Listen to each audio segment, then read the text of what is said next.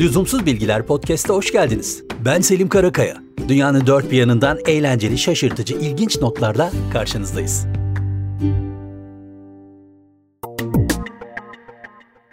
Filmleri seviyoruz. Kim sevmez ki? Bazen sadece kafa dağıtalım diye izlediğimiz alt metinleri o kadar da güçlü olmayan filmleri izliyoruz ama bazen de karşımıza derin felsefesi ya da kafa yoracak çok fazla detayı olan filmler çıkıyor. Bunlardan birisi kuşku yok ki Fight Club Dövüş Kulübü. The first rule of Fight Club is you do not talk about Fight Club. The second rule of Fight Club is you do not talk about Fight Club. Fight Club'ın en büyük özelliklerinden biri de hikayesinin ve mesajının son derece evrensel olması. Yani dünyanın her yerinde çok sevildi film. Bir tek yer hariç. Bir tek ülke. Yani muhtemelen orada da çok sevildi ama onlar hikayeyi bizden biraz farklı öğrendiler. Tabii ki Çin. Evet, Çin yine iş başında. Şimdi tam burada filmi henüz izlememiş olanlar için sürprizini bozmamaya gayret ederek durumu anlatacağım.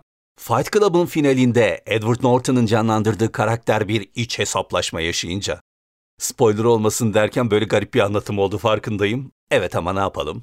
Ne diyorduk? Fight Club'ın finalinde Edward Norton'ın canlandırdığı karakter iç dünyasında büyük bir mücadele yaşıyor ve bunun etkisi olarak da arka arkaya bombalarla büyük binaların patlamaya başladığını görüyoruz. Ha işte biz görüyoruz ama Çinliler onu görememişler. Fight Club'ın Çin'de gösterilen versiyonunda tam da bu sahne geldiğinde ekran kararmış ve şöyle bir yazı çıkmış. Polis büyük bir hızla planı anladı, tüm suçluları yakaladı ve bombaların patlamasını engelledi. İşte budur.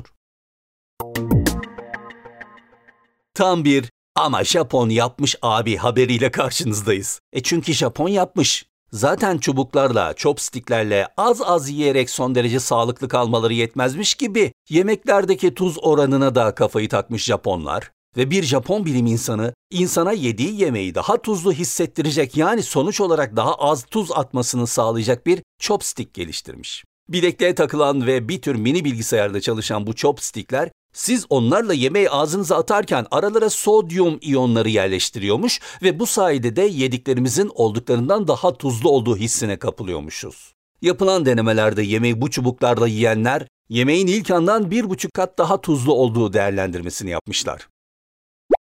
Yani lüzumlu bir şey midir bilinmez ama bu basit mekanizmanın bir fotoğrafını Lüzumsuz Podcast sosyal medya hesaplarımızda görebilir ve bizi takip edebilirsiniz.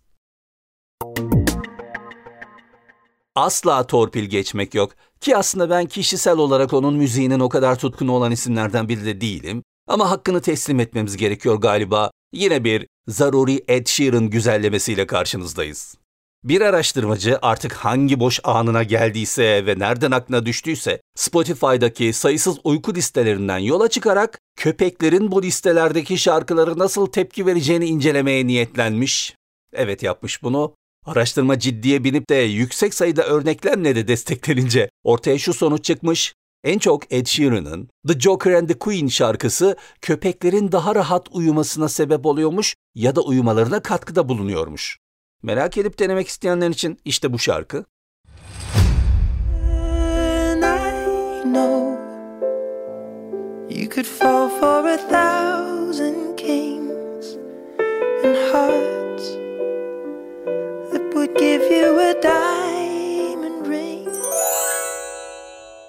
Acaba listenin devamı nasıldı diye düşünenler olabilir. Köpeklerin uyumasına en çok katkı sağlayan isimler listesinde Ed Sheeran'ı Taylor Swift ve John Mayer'ı takip ediyormuş.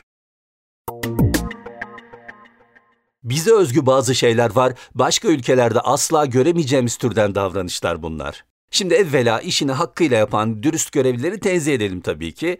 Ayrıca aslında galiba çok eskilerde kaldı bu davranışlar, şimdilerde pek sanmıyorum devam ettiğini. Ama geçmişte trafikte bir hata yapıp da çevirmeye girildiğinde çaktırmadan ruhsat içine çorba parası koymak diye bir şey vardı mesela, bilenler bilir.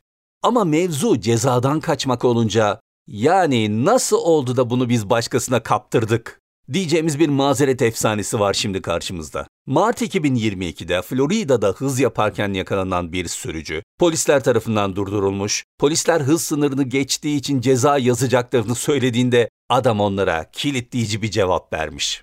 Putin'in dünyaya karşı nükleer termal savaş başlatacağını söylediğini öğrendim ve neler olduğunu anlamak için evime dönmeye çalışıyorum. Çıldırmak üzereyim ve yalan söylemiyorum.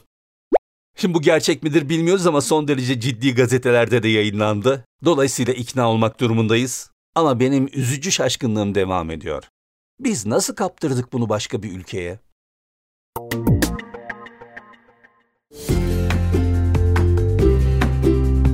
Lüzumsuz bilgilerimiz bu bölümlük bu kadar. Yeni bölümler çıktığında haberdar olmak için bizi podcast platformlarından takip et, abone ol ya da ilgili butona basarak takip etmeyi ve paylaşmayı lütfen unutmayın.